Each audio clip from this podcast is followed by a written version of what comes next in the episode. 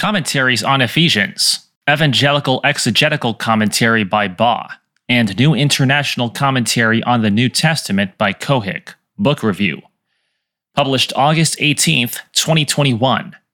Written by Chuck Ivey.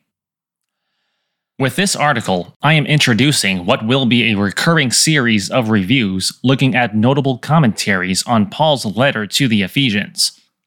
I've been blessed to teach from Ephesians and hope these reviews will help readers to consider some of the many resources out there. As always, these reviews should be seen as an overview and not a full endorsement or rejection of each author or title under consideration. Enjoy. S. M. Baugh in the Evangelical Exegetical Commentary. Biographical sketch of the author. S. M. Baugh serves as professor of New Testament at Westminster Theological Seminary, California. He has taught Greek for almost 40 years and is also minister in the Orthodox Presbyterian Church. His other works include a New Testament Greek primer and The Majesty on High, an introduction to the Kingdom of God in the New Testament. Dr. Baugh has contributed to several Bible study tools and textbooks, including the notes on Ephesians for the ESV Study Bible. Introduction For hundreds of years, scholars have debated the authenticity of Paul's epistles, including Ephesians. Being a skilled Greek scholar, Baugh does not shy away from textual concerns. For each passage, he provides his own translation of the Nestle Aland 28th edition of the Greek text followed by his commentary on the passage. The author notes in his introduction that some key Greek manuscripts lack the phrase in Ephesus at 1 1 and takes the position that it is original to the text and the letter was intended for the Ephesian church. I, Paul? Baugh argues that there were very few forged epistles in the earliest years of Christianity, and that we have good reason to think that Ephesians would have been rejected by the early church if they did not believe it was from Paul.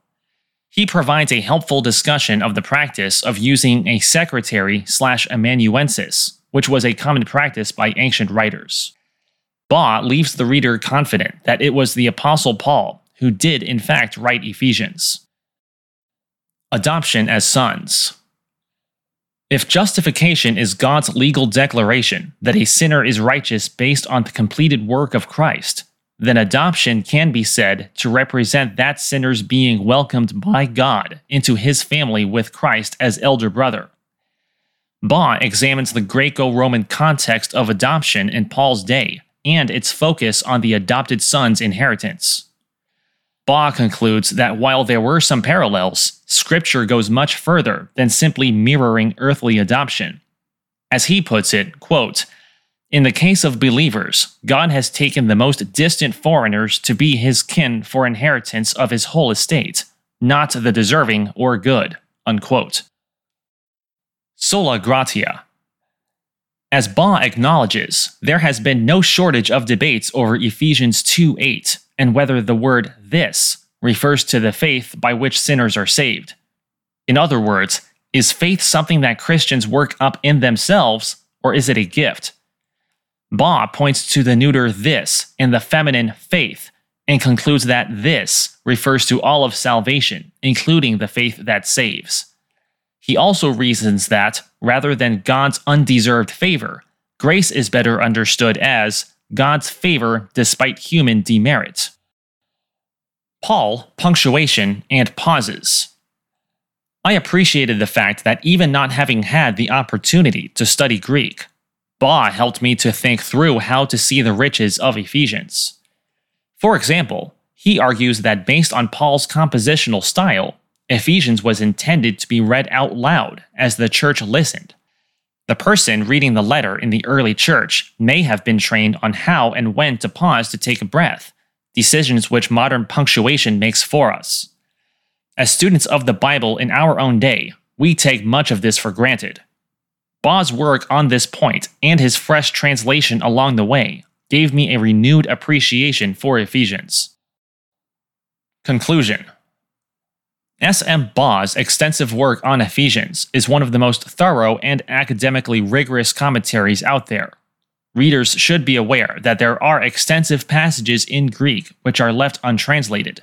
With that in mind, I still think this could be a helpful resource for the average layperson who is willing to work through it. Recommended. Lynn H. Cohick and the New International Commentary on the New Testament. Biographical sketch of the author. Lynn Cohick serves as Northern Seminary's provost, dean of academic affairs, and professor of New Testament.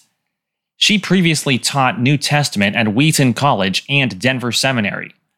She is also the author of Women in the World of the Earliest Christians Illuminating Ancient Ways of Life and the Story of God Bible Commentary on Philippians.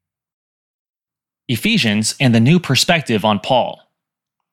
Regular readers of Things Above Us may be aware that we have addressed the so called new perspective on Paul extensively in our articles and reviews, as well as in a two part series on our Roundtable podcast. Whether you are intrigued, perplexed, or just sick of the whole discussion, there does not seem to be any getting away from the debates over the NPP anytime soon.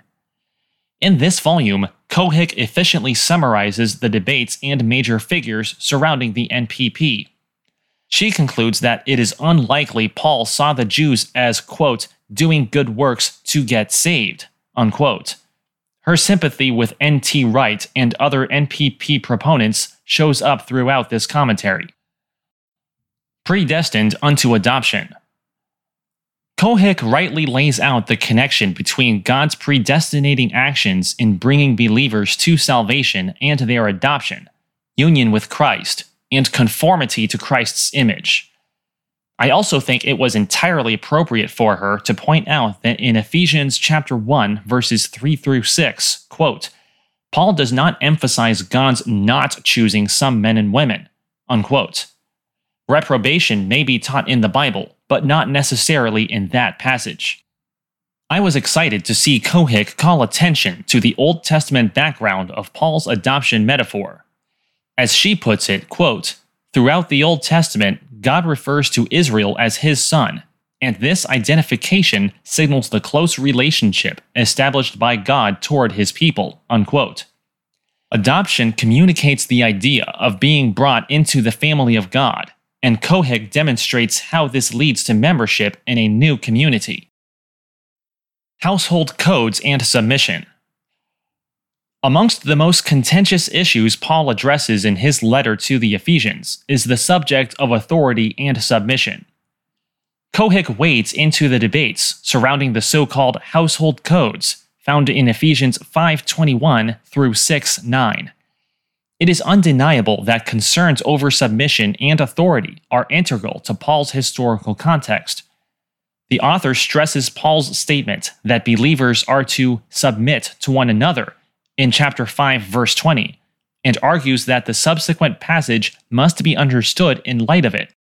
She concludes that those in authority can submit to those in their charge in the sense of, quote, foregoing non Christ like actions that society allows. Unquote.